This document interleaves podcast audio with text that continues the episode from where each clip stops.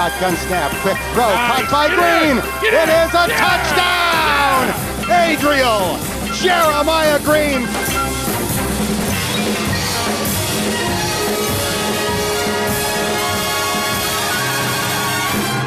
You don't live in Cleveland. You live in Cincinnati. Hello and welcome to episode 114 of Cincinnati, the Bengals UK podcast. And yes, we're riding the crest of uh, a wave, a wave of back-to-back victories. Who who would have thought that um, a couple of weeks ago? Um, Yes, I don't know what to say really. It's been a, a marvellous uh, week for the Bengals, and here to discuss everything with me is my uh, partner in crime, the uh, mince pie to my brandy butter, the Christmas to my cracker, and the Tonys to my chocolonely. It is Nathan Palmer. Nathan.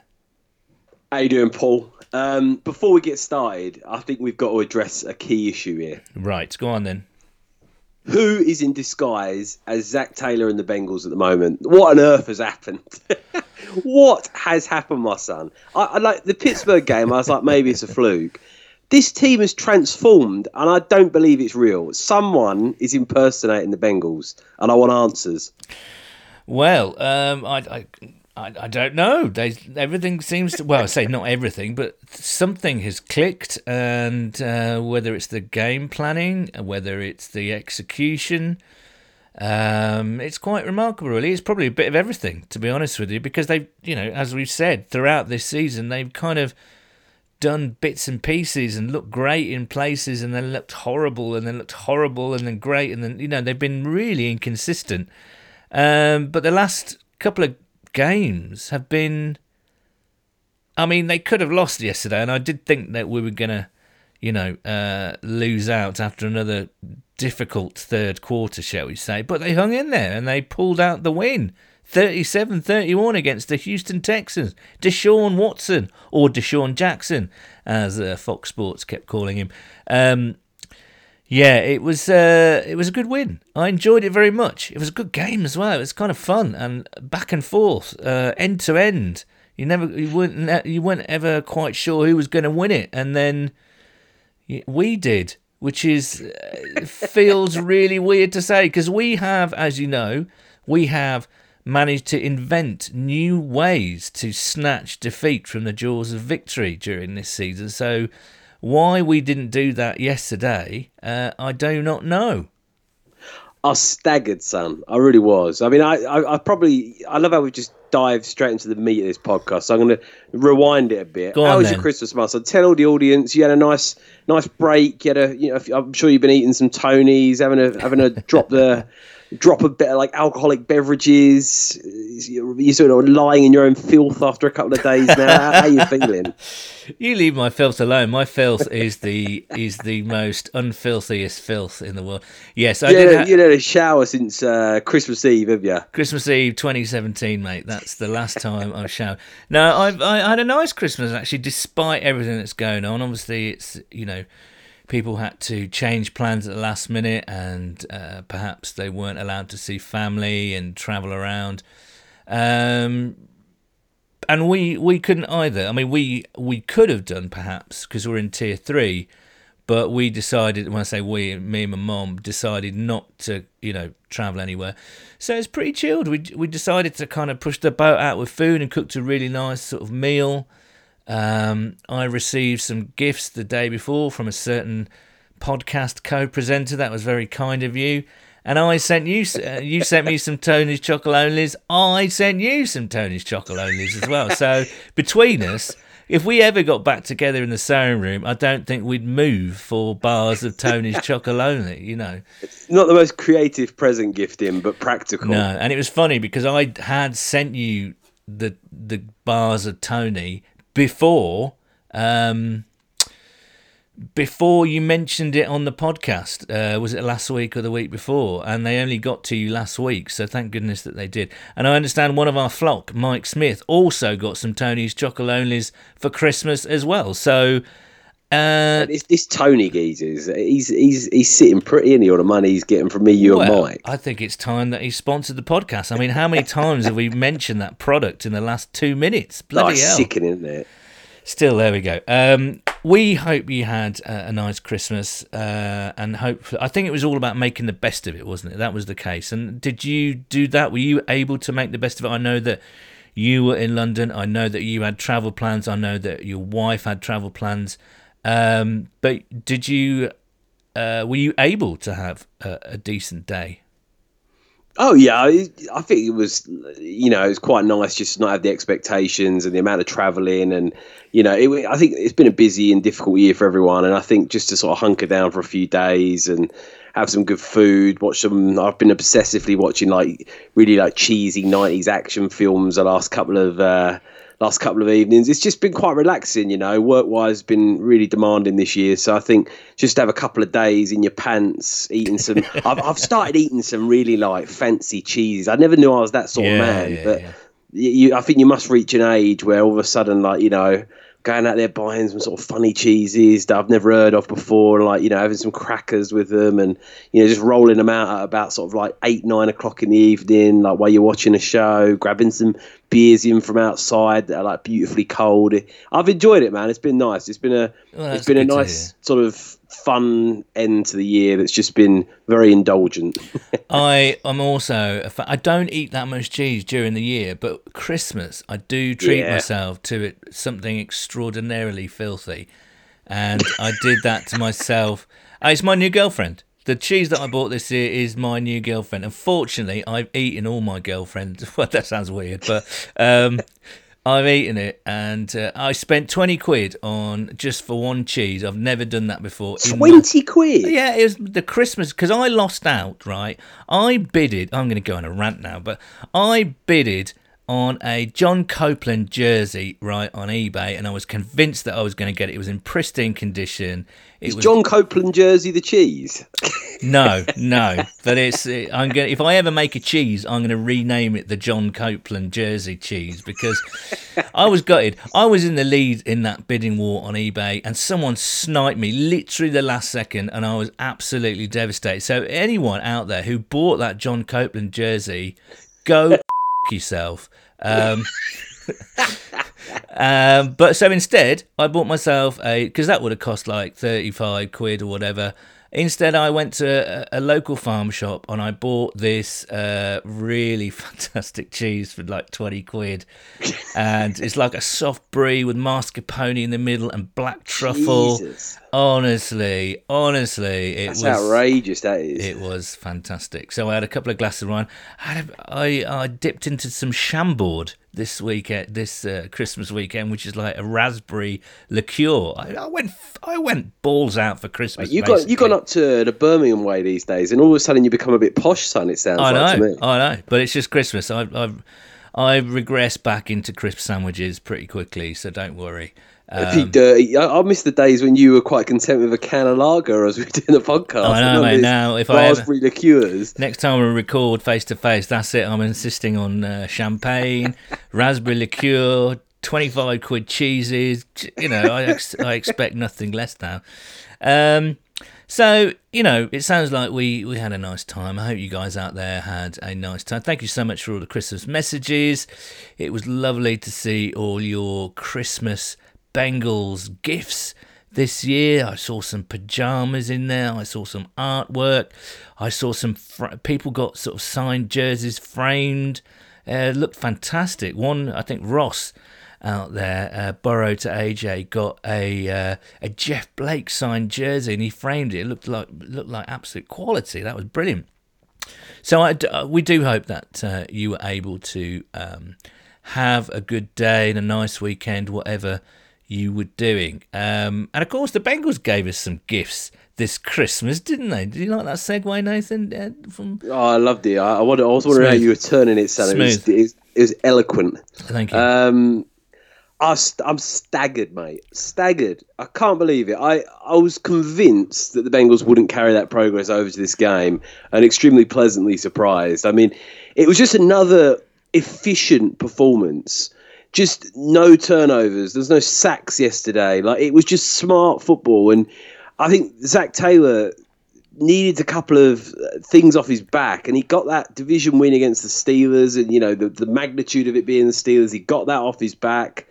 Massive thing to overcome for him. Get another win that no one would have expected, but then to get that away win off his record, off his back as well. Get that because everyone's chatting on about the fact he's never won a road game, and I'm sure that's weighing on his mind. Clears that off, and he wins a game that's tight with just a few points in it, which he's obviously notorious for losing. And I think the the most impressive thing is that he's doing it with sixty-one and a half million dollars worth of talent on IR. Yeah.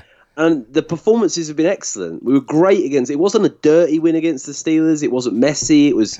It was efficient. It was well coached. It was well managed. It was smart. And that came over to the Texans. We weren't great yesterday on defense by any means. I'm not going to, oh, you know, sugarcoat that too much. But we did enough to win. And I think too much this year we've sort of, you know, we've tried to dig the positives out of a very sort of shallow, very shallow great games in terms of what positives there were. But all of a sudden we're getting wins, and uh, I don't know where it's come from because a couple of games back before that Steelers game, we were dead and buried, 95%, maybe even higher than that, wanted Taylor out. We were convinced we weren't winning another game. Certainly not when you looked at the schedule and you had the Steelers, the Ravens, and the Texans. You just felt like there was no way going up against Ben, um, Deshaun Watson, and Lamar Jackson. We're getting anything out of those games with either Brandon Allen or Ryan Finley at quarterback. And I just am. I don't even know what to say where these performances have come from. It's it's completely toppled me over. Um, the question is now, I think, um, is this does do these couple of wins and improved performances represent real progress, or is Yeah. it yet another end of season garbage time wins? Because uh, bounce. yeah, exactly. Um, you know, because last, uh, I think last week or earlier on this week, Jay Morrison and Paul Dehner Jr. were discussing it on here That Podcast Growling. They wrote a couple of articles. There's been some remarkable end of season performances from the Bengals, right stretching right Yeah. back to the 90s, Yeah. that have saved coaches' Yeah. jobs, and it's just turned out to be a completely false dawn because the same Yeah. thing has happened the year after. They raised their game for the last couple of games that saved the coach's job. Same thing happens the next year, so on and so Yeah. on. Happened in Marvin's tenure a few times. Yeah. Uh, so that's the question, isn't it? Is this does this represent real progress, or you know, is it just one of those crazy end of season, you know, job saving performances, both for players and for coaches? You know. I completely agree. And uh, for me, if you'd asked me two games ago on Zac Taylor, I mean, we've always tried to be quite balanced. We've said, look, let's give it until the end of the year. I think certainly a lot of us, including you and I, were worried mid-season. It really looked like we weren't making much progress. We weren't maximising the talent on the team.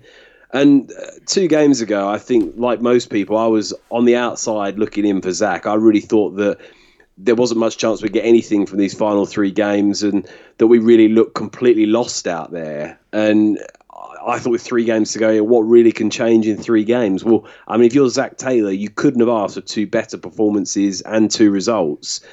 And I think now most people, and this is how funny the NFL is because it changes so quickly. People's perceptions. Two weeks ago, God, if you if we went back two podcasts ago and you read out the comments and the feedback that we got, and you read it out two weeks later, the the difference is just absolutely staggering. Mm. Now a lot of people saying, well, you know, maybe give him another year. Well, you know, yeah, he's earned it. He gets another year now. You know, I, I mean, I'm, I'm sort of somewhere in between both. I think. I think, like you, you look at it and you say, well, it's incredible two weeks, but then also you look at the, um, you know, the sort of 26, 28 weeks prior to that, and you have to factor that into your decision as well. But I mean, certainly if you're Zac Taylor, it's as good as it possibly could have been, and it, it is hard to sort of pick the bones out as to why we're any better. We've not changed. No one's come back from injury. It's not obvious that we've changed any sort of game planning. Um, the two teams we've faced have both been good. It's not like we've just got two cheap wins against the Jags and Jets or anything like that. It, it's a real head scratcher. And I, I like you said with sort of how does that sort of does that progress move into 2021? It, it's hard to say, isn't it? You know, it's, it's a, a, really difficult one because if you think back to last year when we got that win against the Browns to finish the season off, we were a little bit more competitive towards the back end of the season in terms of wins last year. It certainly didn't translate to the start of this season, even with a better team. So I'm I'm very confused, if I'm honest, very very confused.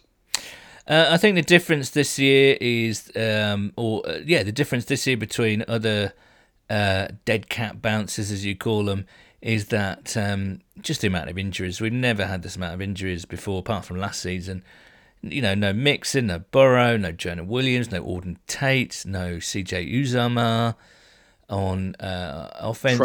No Tyler Boyd yesterday, and on the Yeah. defense side of the ball, no DJ Reader, no Geno Atkins, no Trae Waynes. Uh, William Jackson went out yesterday.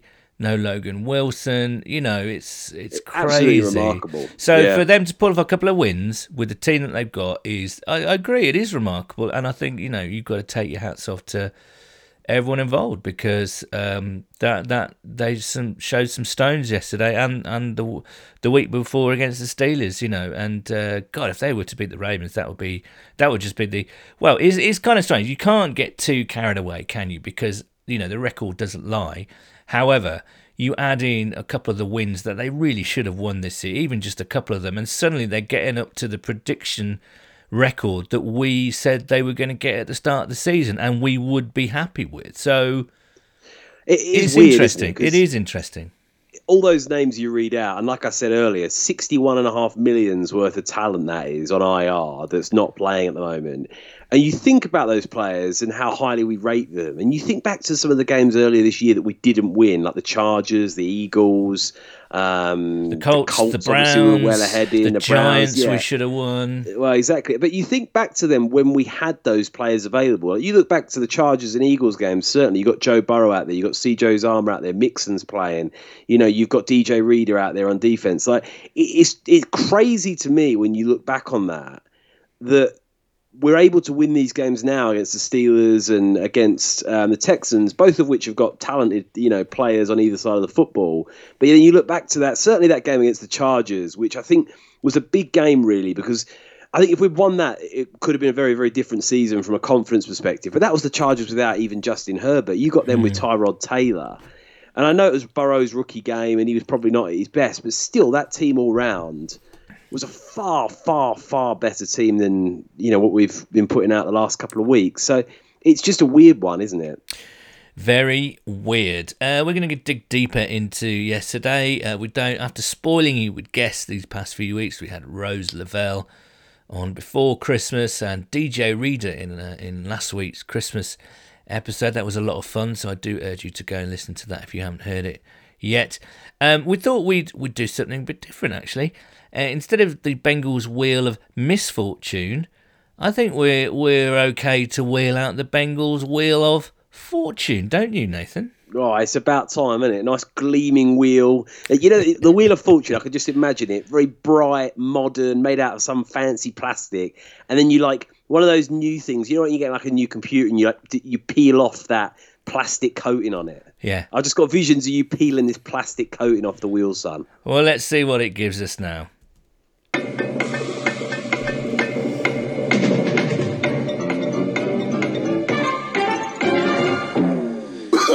Oh, no, no, no, no.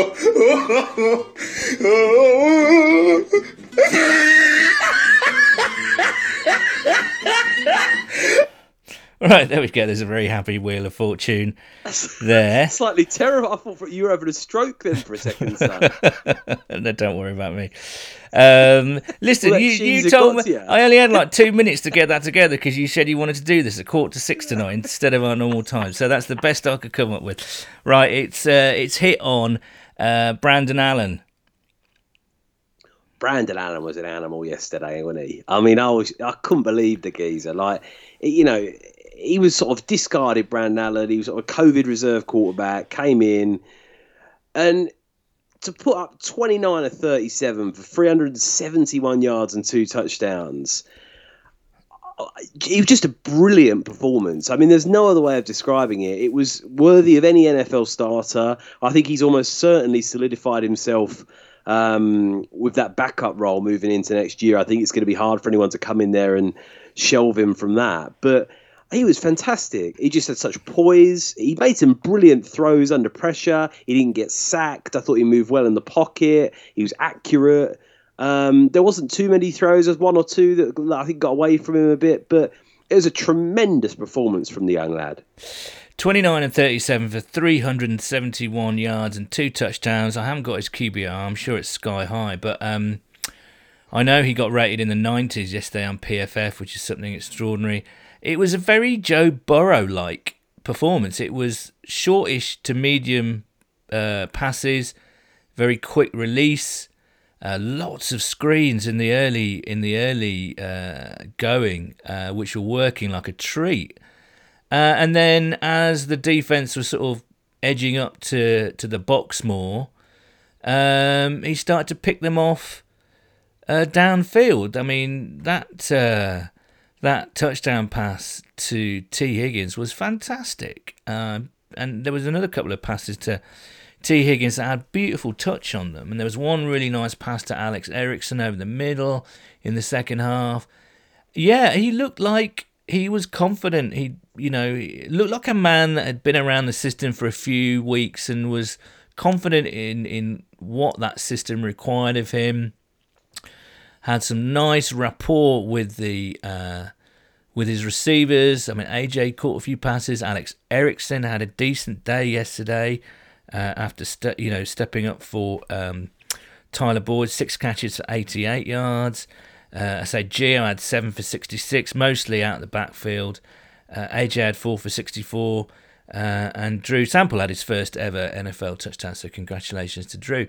Yeah, he looked great. He looked really, really good. Uh, I mean, that was interesting, wasn't it? Because he tried, I remember in the first half, I think we were all tearing our hair out when um, it was third and short, and he tried to loft it up to AJ, and, and AJ was nowhere near it.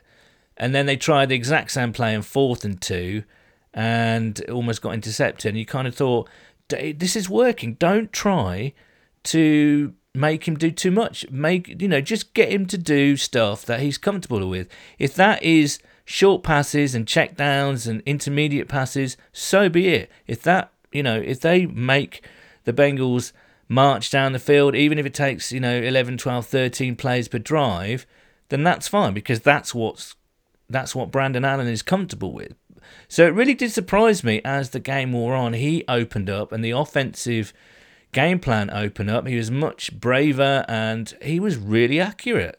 And I have to say, the signs were there in the Dallas game a couple of weeks ago. He was sharp. He was he was zinging those balls about.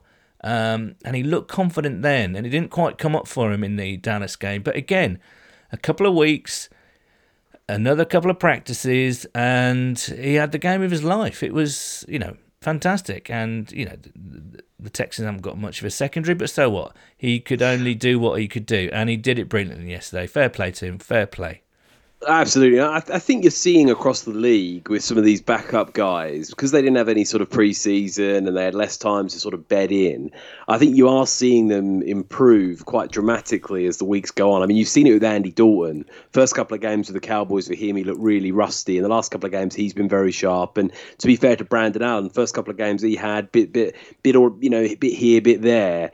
But I mean, he was absolutely exceptional yesterday with really, really lackluster supporting cast. I mean, obviously, you mentioned before, no Tyler Boyd yesterday. AJ Green, I mean, I know Green had 64 yards yesterday, but I think we all agree he's a shadow of the player that um, he once was. And then, really, his main weapon, Tee Higgins, you got no CJ Uzomah there, very heavy, heavily used the running backs. Bernard and Perine had, a, I think, about 11 catches between them. So, an interesting transition to get them involved. And I think there has to be a ton of credit that's got to go to Zac Taylor and you know the game plan there because it worked to perfection. To come out of that game, I think the Bengals yesterday had about 500, 540, 550 yards um, on offense. I mean, we all know the Texans' defense, like you said, the cornerbacks aren't fantastic, but still, with that that cast to put those numbers up is is tremendous.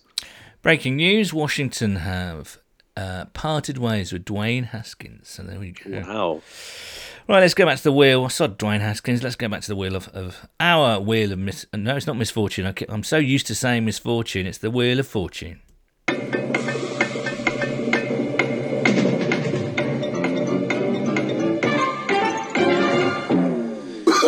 Oh, no, no, no, no.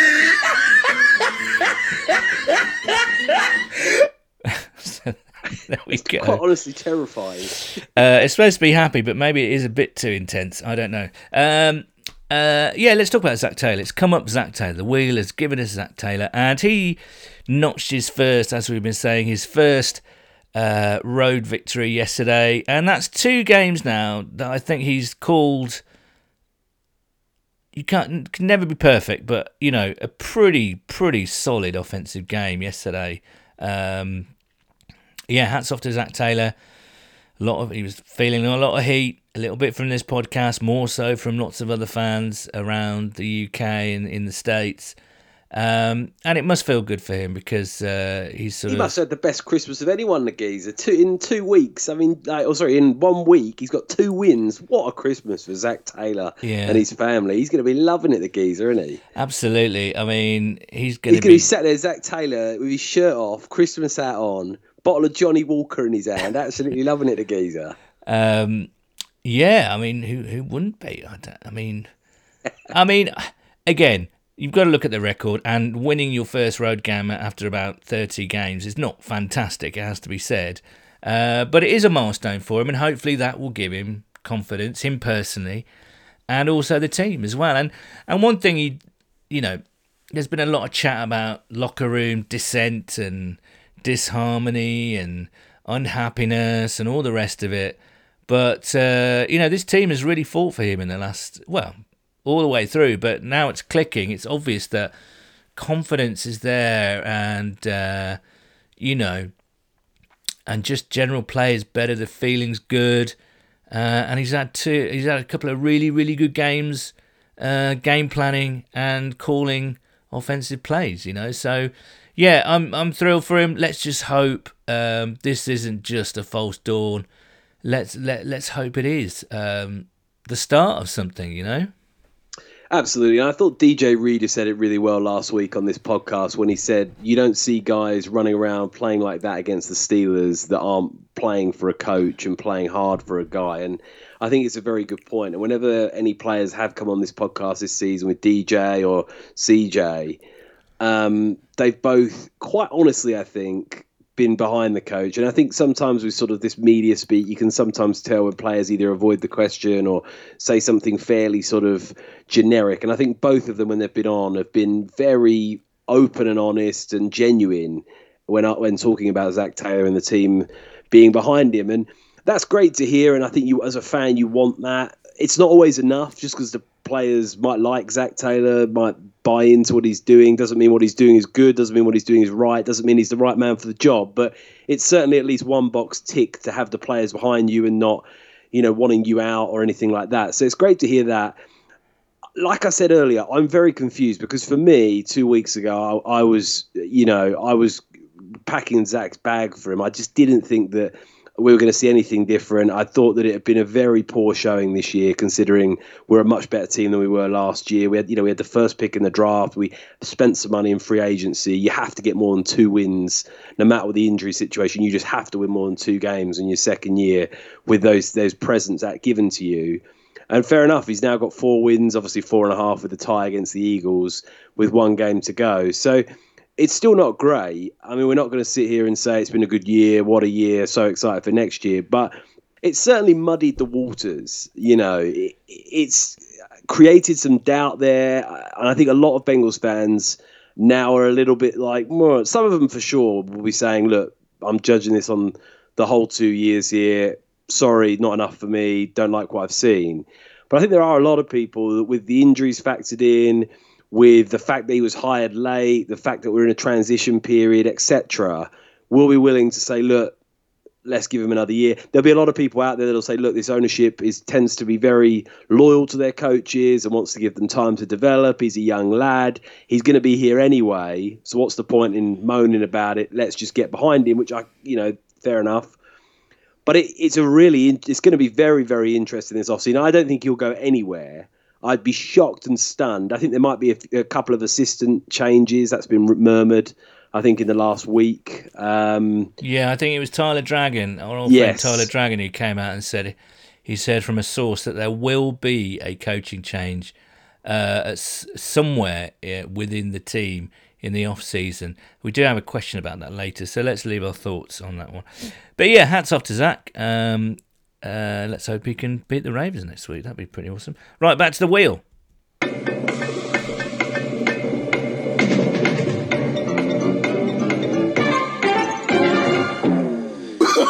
Oh, no, no, no, no.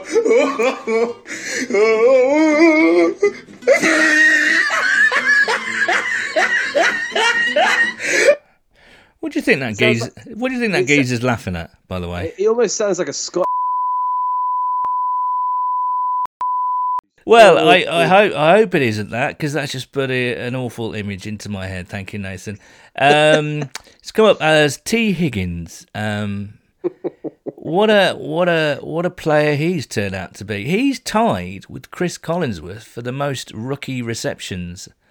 I think it's receptions or is it yards? No receptions. He's closing in on the yards as well.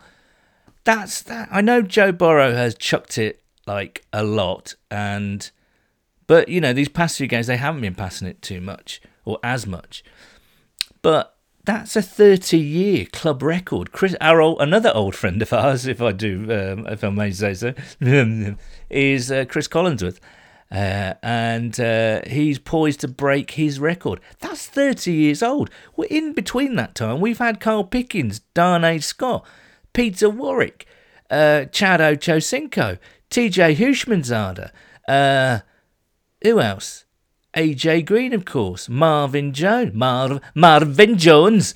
And um, uh, what's his face? Mo Sanu. We've had some brilliant wide receivers, and Tee Higgins is poised to beat them all. You know, Eddie Brown, Tim McGee. Keep the names keep on coming. Um, for him to do that is quite quite an amazing achievement, actually. And he will do it, I think. In in you know, even if he just gets one reception, uh, that's that's pretty remarkable, really. So I think Tee Higgins has been a real find. I mean, that's almost a silly thing to say because he he has he obviously has, and uh, he looks he looks the part, doesn't he? He looks fantastic. He's a big play guy. He makes big catches. He does drop a few balls. He could work on that, but for the most part, he's been absolutely brilliant. Hundred percent. And you've seen a lot of wide receivers in the last couple of years drafted in the first round or the beginning of the second round that just have not panned out for teams. And I think with drafting Joe Burrow this year, the focus really was on him. But to get this sort of value and production out of a guy like Tee Higgins in year one, he may get a thousand yards, might be a bit of a stretch, but it, you know maybe 50-50 to get that before the end of the season and about 70 odd catches. It is a remarkable return considering that for nearly half a season he's been playing with a backup quarterback as well. So huge hats off. to him. Two he just backup looks like he looks like the complete package out there. His hands are growing. That catch for the touchdown yesterday, where he keeps his feet in and positions his body. He's got. I think his best skill, Tee Higgins, is his his body control. He just seems to have such like poise, and it could just make these really difficult catches down the sideline. Um, I think everyone questioned his speed. That was the one thing people said that might hinder him a little bit at the pro level, but it doesn't look like a problem to me. I mean, he looks like he can beat people deep. He's not going to necessarily be the fastest guy on the field, but he just looks like an, an excellent player. And I think with him and Tyler Boyd under contract moving forward, you potentially there got your number one and number two guy. I think you need a speedy guy to sort of come in, be that in the draft or through free agency, to really sort of like nail down that position group. But there's not enough good things to say about Tee Higgins. I just think that we've got a hell of a player on our hands for the next few years, and I think him and Joe Burrow are going to get to know each other very well. Yeah, I agree, and uh, know, I'm very pleased uh, he was my guy in the draft. But you know, I don't want to don't want to dwell on that too much, really. Well, you think how many geezers went before him as well? You know, yes, teams had a true. chance on and him. There you know, a lot of wide receivers. You know, you CeeDee Lambs, your Henry Ruggs. You know, they've had good seasons as well. it's Justin a hell of a draft class. It Really, when really was. think Justin it. Just- Jefferson's Justin Jefferson, yeah, it's great. incredible. I mean, some of his route running, Justin Jefferson has been terrific. Um, so yeah, a very strong wide receiver class, and um, It's mad, it's mad when you think Joe Boy at college was thrown to Ja'Marr Chase and Justin Yeah. Jefferson at the college level. You, you think one of the you know the number two cornerback on a college team is going up against either one of those guys back in the day. It, it's not hard to see how they were putting up fifty points on Hmm. teams week in week out. Well, what what what price Ja'Marr Chase being selected by the Bengals in the first round next year? Yeah, There's I food know. for thought. Let's go back to the wheel.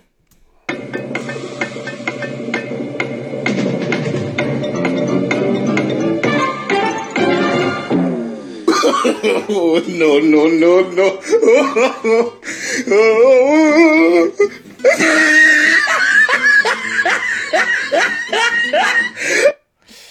Well, there we go. Um, he's a happy man. We're happy men. I hope you're happy men and women out there. Um, so uh, the next thing on the wheel is the running backs by committee. Uh, Samaje Perine had a good day yesterday. Uh, 13 carries for 95 yards, two touchdowns, four catches for 41 yards. Gio Bernard, 16 carries, 65 yards, and seven receptions for 66. Um, and I quite like Trayveon Williams as well, what I've seen of him. Um, you got to love Gio. I'm so pleased he's being used a lot more. And yesterday in the screen game and out of the back, that's exactly what how you want him to be used. And he's proving that he's a he's a he's still a good player and a valuable player. And Perine has just been a revelation, hasn't he? I know that he's he ran for about 400. Did he run for about 400 yards in college in one game? That's something crazy. I know they love they love that, that, that all the announcers like stat that one line they've been given by their producer on him. And uh, that against Kansas he had like 430 yards and a ton of touchdowns. They just love rolling that one out there, don't they? Uh, yeah, but he he's been running hard and he looks he looks good. Um, that one fantastic seventy yard was it seventy odd yards or forty yards? I can't remember. Forty six. 40 it was 40, yeah. Um, brilliant stuff, and um, it does beg the question: Why did we pay Joe Mixon all that money? There's a few people saying that, aren't there? I know Joe Goodberry came out and was saying very adamantly that he doesn't think it's a great contract and that, you know, with running backs, you can sort of get that value out of paying people a lot less. And I, I think we all unquestionably will say that from a talent perspective and overall, Joe Mixon is a lot better player than Samaje Perine. Um, he's a different player to Giovanni Bernard, but I think overall you obviously would still say he's probably the better player. But it, from a finance perspective, that I think you know we're not going to get into the cap now where our money should be going and planning for the future, but it does look like a questionable move. I think when you're putting that money in there because you, I mean, you look at Samaje Perine and he, he's played fantastic the last two weeks, but he was someone that sort of been bounced around the league a bit. He was at Washington, then he went. I think he went to Miami last year. Then he went back to my. He came to us, then back to Miami. Bit of a special teams guy, and then all of a sudden you plug him in yesterday behind a questionable offensive line, and he has 95 yards and two touchdowns. So that really is the running back position in the NFL. It's next man up, and people do often have success. So there are going to be questions there, but I just think the value of the run game sometimes gets lost in today's NFL because you see guys going out there like Joe Burrow's a great example. The start of this season, throwing for 300 yards here, 300 yards there, 350, 370, big big numbers. We're losing games and you see it around the league that a lot of the time it's pass heavy, pass heavy, teams putting up enormous numbers but just not winning. And I think sometimes when you can put up regular yards on the ground, it just makes your attack so much more balanced. And it's no surprise to me. I think there's that stat that goes around if Gio Bernard gets 20 or 25 carries, the Bengals almost always win. And you look yesterday, we got 169 yards rushing yesterday against Texans. I think we had about 150 again against the Steelers last week. It just makes it nice and balanced. You're not putting yourself into long third downs where you're asking people like Ryan Finley and Brandon Allen to dig you out of a third and 12 or third and eight. Um, I just had confidence yesterday. It looked balanced. We looked like we had, you know, the line I think's played a lot better the last couple of weeks, which I think's been a big thing. Spain and Xavier Su'a-Filo Yeah. playing pretty yeah, well. absolutely. And there's just been there's been some actual holes for running backs to run into, and I think when you get that run game going, and you quite the you know the defense then has to be like, oh, you know what, we need to bring some guys into the box here. You know, it opens up some lanes, it opens up the play action more, which the Bengals love to use. Um, it, I think the, the value of the running game is massive, and I, I hope it's something the Bengals don't abandon next year. Get Joe Burrow back and think they need to throw it 50, 60 times a game like they were when he was in. Because as as exciting as that is, and as good as Joe Burrow is, you know, there is more than that. You know, I know running the ball is not as sexy as it potentially, you know, was back in the day, but I think there's a lot of value there. And it also it allows you to control the game a little bit better. You know? Absolutely. You Yeah, know, time of agree with that. possession. It's you don't get involved in these tit for tat, end to end stuff, which is, you know, it's fine if you win them. But we weren't winning them, and um, you lessen the chance of your quarterback getting nailed as well. Yeah, you can run the ball, true. you know, you, you get your quarterback's upright. He's not taking shots every play, which I think is important as well. Yes. Um, two things that aren't on the uh, wheel of fortune this week are the, de- the the second half defense. I thought that the defense played really well in the first half, actually. Um, and I know they're playing a, a quarterback who is just fantastic. You know, he talk about a quarterback, you know, that carries the rest of the team on his back. Deshaun Watson is one of those players. You know, one of a handful in the NFL can that can do what he does. You know, Mahomes, Rodgers uh, Watson, um, who else at the moment? You know, Tom Brady, maybe. Uh, you know, there's only a handful of those guys that can really carry their team, and Deshaun Watson can. However, um, against a run game that hasn't done anything at all all season, they absolutely tore it up against us yesterday. Uh, the pass defense, most notably, and I hate to pick on him, but LeShaun Sims was a liability again in coverage, and no doubt when uh, um, when William Jackson went off with concussion, um, you know the Texans kind of really zeroed in on LeShaun Sims, uh, and we've seen teams do that throughout the throughout the year. Um, so Lou was faced with a difficult decision: do you drop the safeties back and give them cover, or do you keep them up? And and of course, as soon as the safeties and the secondary dropped back a bit, there was a huge hole in the middle of the field, and the Texans took full advantage of that. Um, so it's a tricky one. But that run defense in the second half was really like, wow, where where did that go? You know, because they were pretty good in the first half.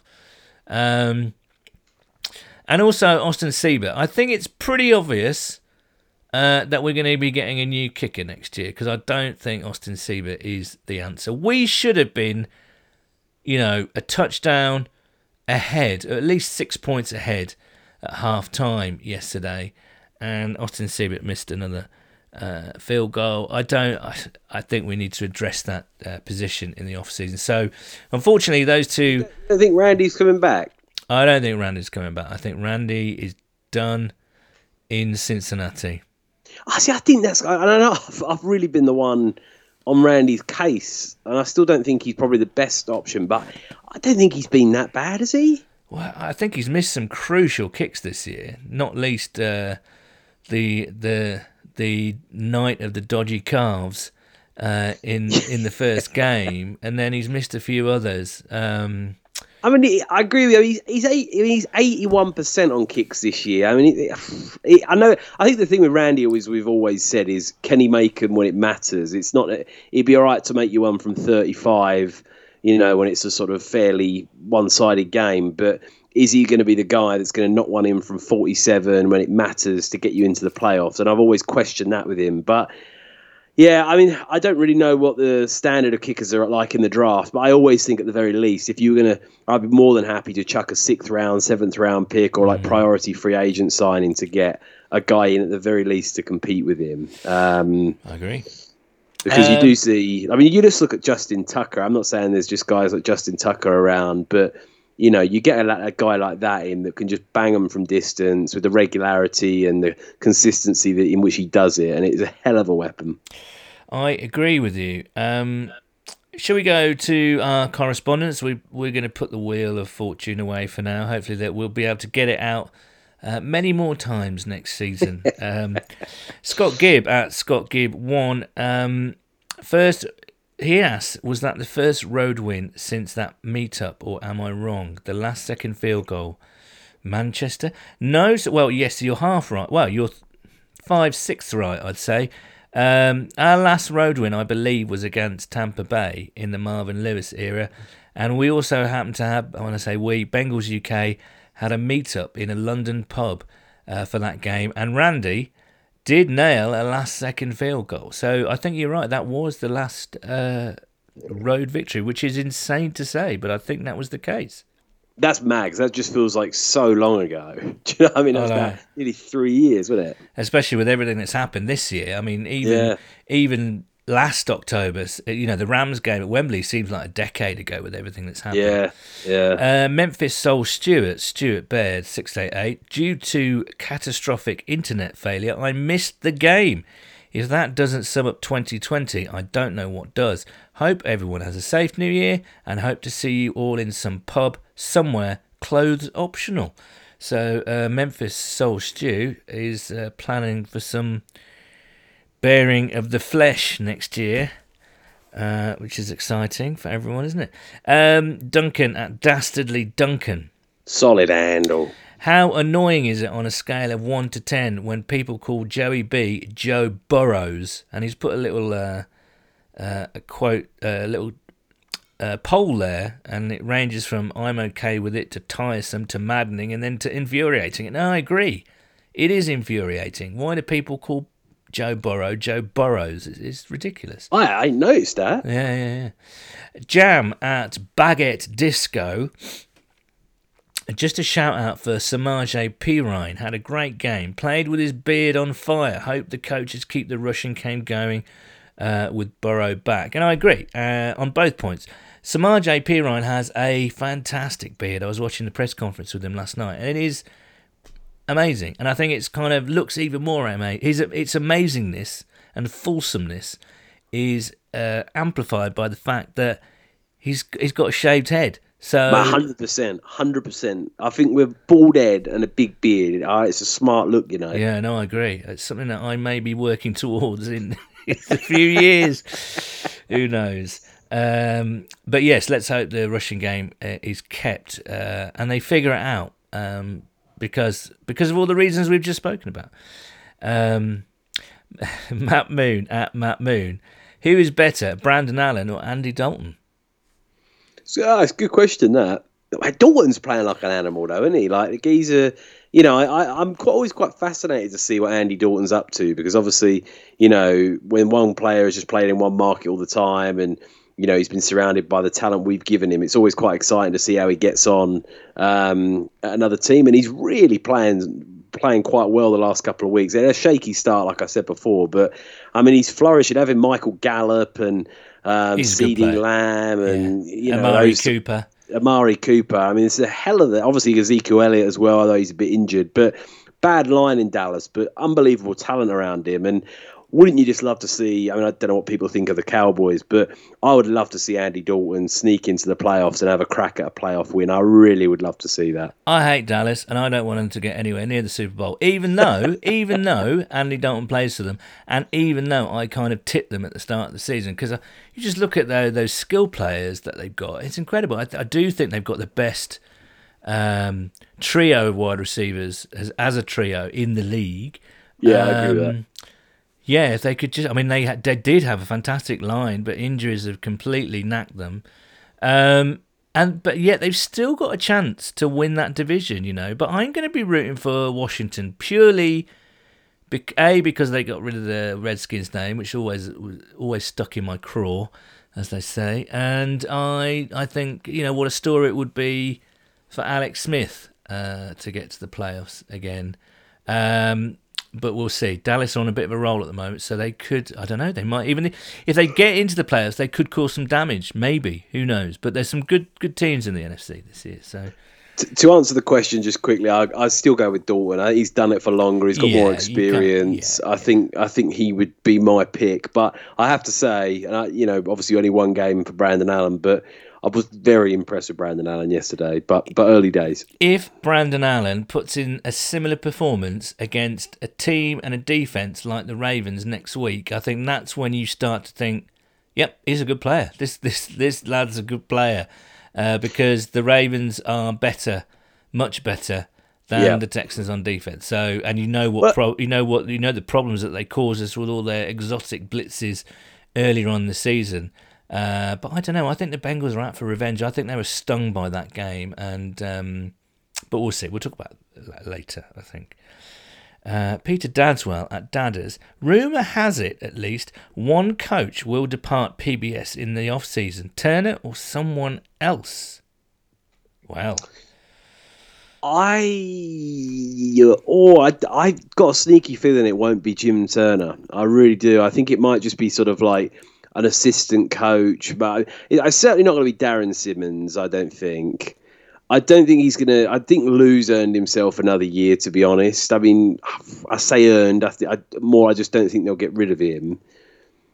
I don't think Callahan's going to go. I think him and Zac have, like, you know, whatever the whoever's calling the shots there or whatever done. You know, certainly last couple of weeks, I think it'd be an an odd change. I just think Turner's.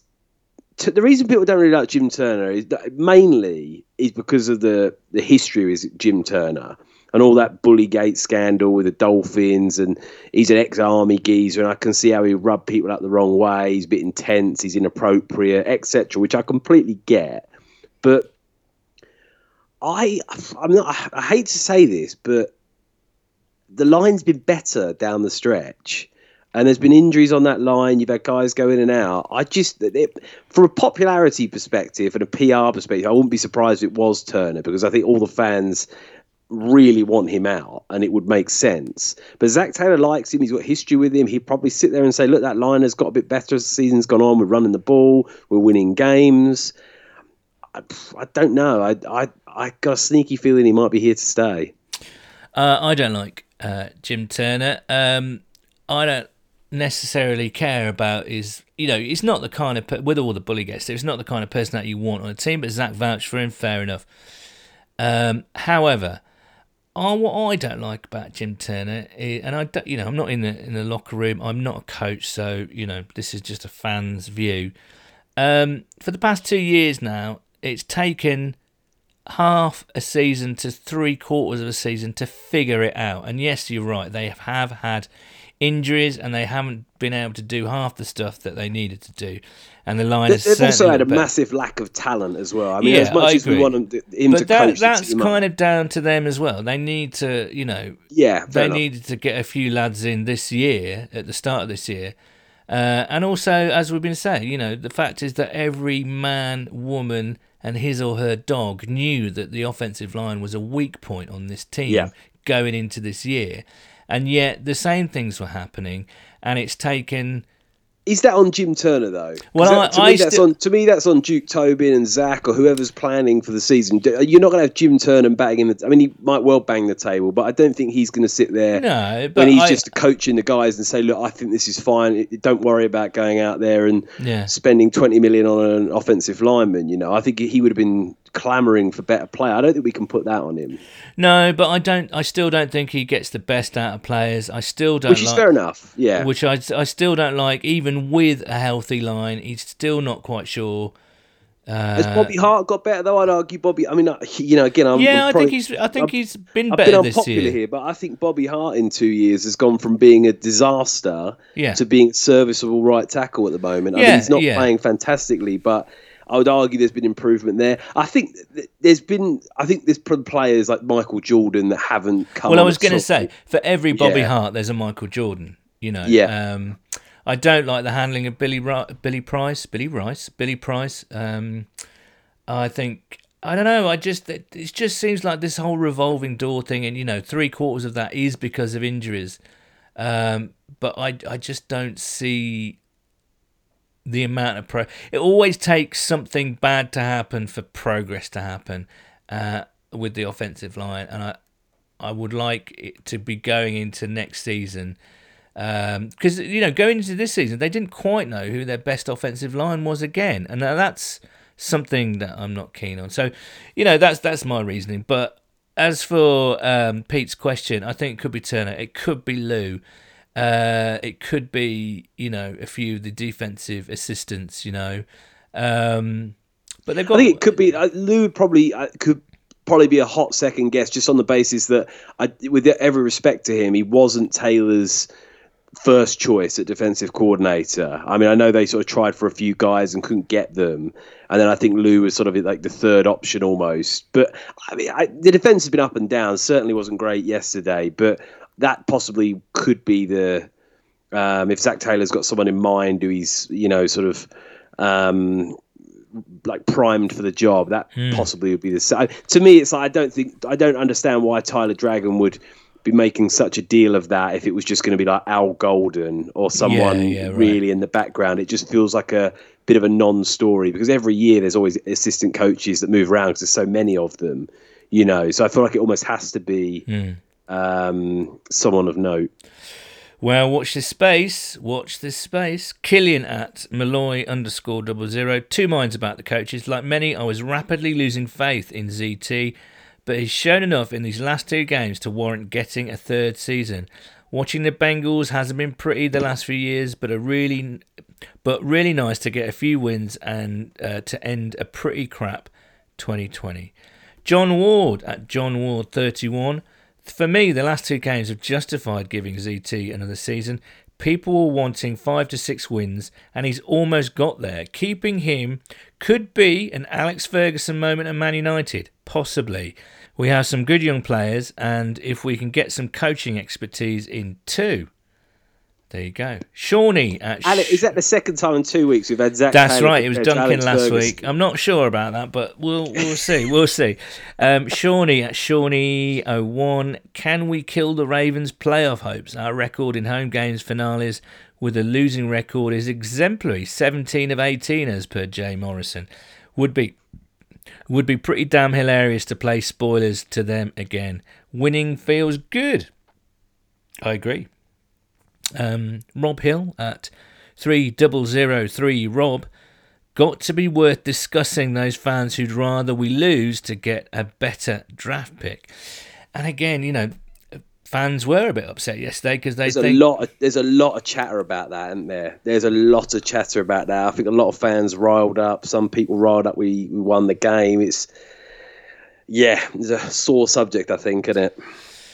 It is. It's interesting though, isn't it? Um, again, it's that you have to balance it out. Really, you look at. I always use Tyler Boyd as that example. If he hadn't had that game against Baltimore a few years ago, Yeah, uh, I don't think he he would be the player that he is now. And I believe that that kind of carryover is there for the, you know, the rest of the team. So if you can win, rather than just settling for a draft pick, um, it's sometimes you know, depending where you're drafting, obviously, um, sometimes of almost equal value. I think. Um, well, absolutely. I mean, if that let, let's say that Zac Taylor does turn out to do an Alex Ferguson.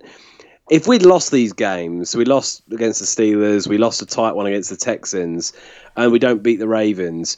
Zac Taylor's gone. I, I don't think with two wins he would have stayed. I really honestly believe that that would have been the end of him. And these wins, if they keep him in the job and he turns out to be the right man, and you know he's a young guy and he progresses, and we win a lot of games in the future, you look back and say, well, that could have been the turning point for this franchise. You know, and it like Brandon Allen. What happens if Brandon Allen has another cracking game like you said against the Ravens? Um, as a brilliant preseason, and you know all of a sudden you got an excellent backup quarterback, potentially a guy Brandon Allen, I think, is only about twenty five, a guy that might have some trade value in years to come for a team that's looking for a starter. So there's definitely potential there. It's not. You know the difference in the draft when you don't need a franchise quarterback and you've got that guy. The difference between what you're going to get at number three, number five, number six. You know we're still going to have a top ten pick. There's still going to be incredible value in that draft. Um, at, the, at the defensive line, at tight end, at wide receiver. You know, we talk names like Ja'Marr Chase are, are going to be there. Um, that guy, that is it. Um, is it Pitts from Florida that everyone's Yeah, raving about? I've seen a bit of him. He looks yeah. like an absolute animal. I mean, there's going to be a guy like that that's going to be there. So you know, don't waste your life willing your own team to lose. You know, it's a, it's not a nice thing to do. Yeah, I agree. Jamie at Trekart Beaster. I could get used to this winning malarkey. Not a perfect performance, and I still want Zac yeeted.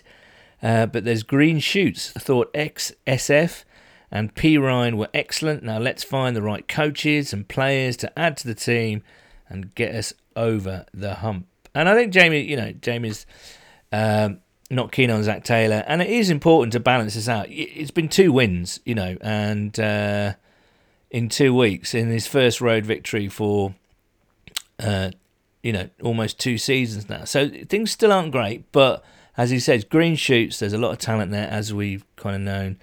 Uh, it's time to put it together. Warrior at Warrior Nate ninety nine. Solid handle. I'll drop my fire Zac Taylor comments if we beat the Ravens. Nice for Zac to get his first away win, but we'd lost to that.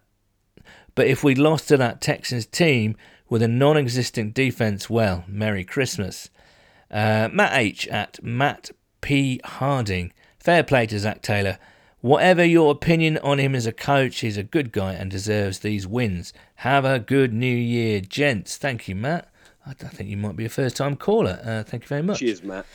Um, and that wraps it up, really. I mean, everyone's overjoyed, aren't they? As, Jamie said, willing. It's nice to, to kind of come on here and talk about a win for a change, and uh, let's hope that can continue next year. But I don't, again, I don't, I don't think we're under any illusions that that's, this team needs some work, and um, uh, so it's going to be interesting. It's going to be really interesting this off season you know, what do they do with AJ Green? What do they do with Geno Atkins? What do they do with someone like Gio Bernard? What do they do with the coaches?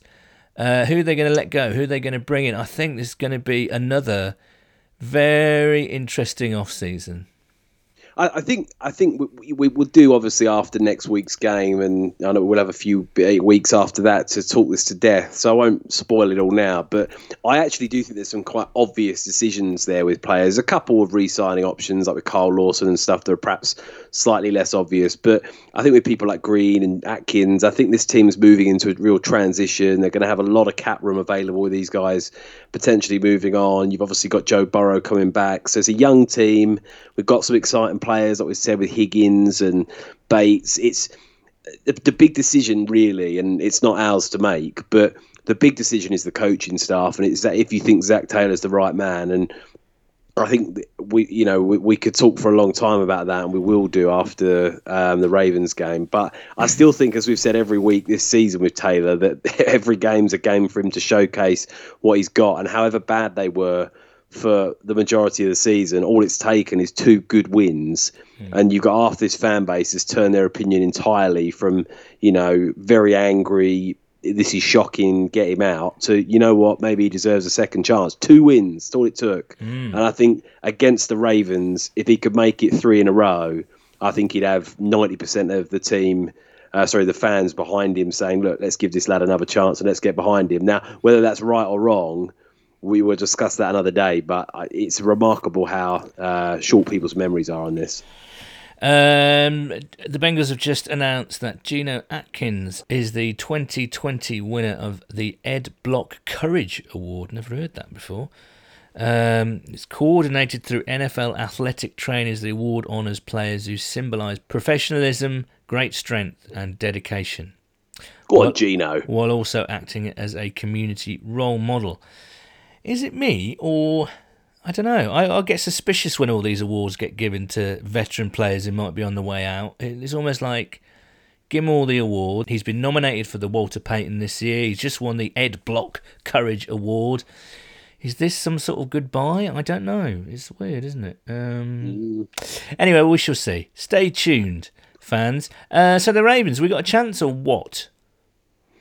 Well, they need to win the Ravens. I think we'll probably put up a good fight. I'd be surprised if we got the win. I mean, it's at home, which maybe give us a little bit of a chance. And we come, we've obviously got a lot of momentum behind us. But I mean, a win would be fantastic, and it would probably eliminate the Ravens from the playoffs, which would be, um, you know, with all the history there, would be quite nice. So I hope so. And I think for Zac's sake, I'm sure he hopes so. But um, I think, I think realistically, the Ravens are a very good side. It's going to be a be a tough game. Well, you know, the Ravens had a lot to play for a couple of years ago, and we were having a similar season to this, uh, and we went in there and beat them. So I think it's it's going to be interesting because, again, I do feel that the Bengals were really stung by that pummeling they got from the Ravens earlier in the season because that was one of the games that they just were not competitive in. They were just sort of outplayed, outcoached, out everything. So I do think that they'll be gunning for some sort of revenge this week. And I, I, think, you know, this is a game that they'll have circled on the fixture list and said, right, this is where we get at them again. So it'll be very interesting because, as I said earlier, uh, the Ravens defense are a hell of a lot better than the Texans defense. So it's going to be interesting. They might be too good for us, but you know the way we're playing, the way we're pulling stuff out at the moment. I mean, you just can't predict it, really, can you? So I'm excited to see Brandon Allen. I think it's a really interesting. I mean, when he started this game against, um, you know, the most recent game, I sort of thought to myself, oh, you know, there's not much to be excited about here. But after his performance yesterday, absolutely handling the Texans, mm. it's going to be a really interesting game for him to see if he can build on that. So I think that, to me, that's what I'm most excited to see is how hopefully we get Tyler Boyd back for him as well. That'd be a nice weapon added. Um, could also be, and there's some significance really to this Ravens game, sort of yeah. segueing on. Could well be AJ Green's last game as a Bengal. I think almost certainly it will be. So I'd love to see AJ um, potentially get a touchdown. That'd be a nice way to sort of. Well, he, he could break Chad's record, right? He could break Chad's record. Yeah, um, absolutely. So I mean, that would be a lovely moment, I think, yeah. uh, at, at Paul Brown Stadium as well. So could also be the one. final game for Carl Lawson. Could also be the final game in stripes for William Jackson. But who knows about those two? Who knows? Indeed, I'd love both of those geezers back. Yeah, I really would. Yeah. Well, uh, we're going to wrap it up there. Thank you very much for listening again. Um, what have we got coming up? Well, we've got New Year coming up, so I guess we should wish you all a very happy New Year, happy, safe, and healthy New Year. Let's hope 2021 is better in every way, shape, and form, because uh, this year has been. Well, it's been a bit of a nightmare, let's face it, hasn't it? Uh, for everyone all over the world, you know, people have lost people to this pandemic, people have lost jobs, people have lost sanity. People are anxious. People are fearful. Um, so let's hope uh, some balance comes to our lives in 2021. So a very happy new year uh, from me. And a very happy new year from me. Cheers, guys. I am finished yet. I am finished yet. So, oh, yeah. Uh, Sorry, so yeah, we do. We do have. We had a, a, week off from the tailgate this week because uh, the people that normally do it were kind of here, there, and visiting family where they could and whatnot. So uh, we'll be back with the tailgate on Sunday, and uh, we'll be back next week with the podcast to to talk about what happened uh, the night before. So until then, uh, it is a Who Dey from me, and a Who Dey from me. Cheers, guys. And it should also be noted that the views and opinions expressed within this podcast do not reflect those of the Cincinnati Bengals organization.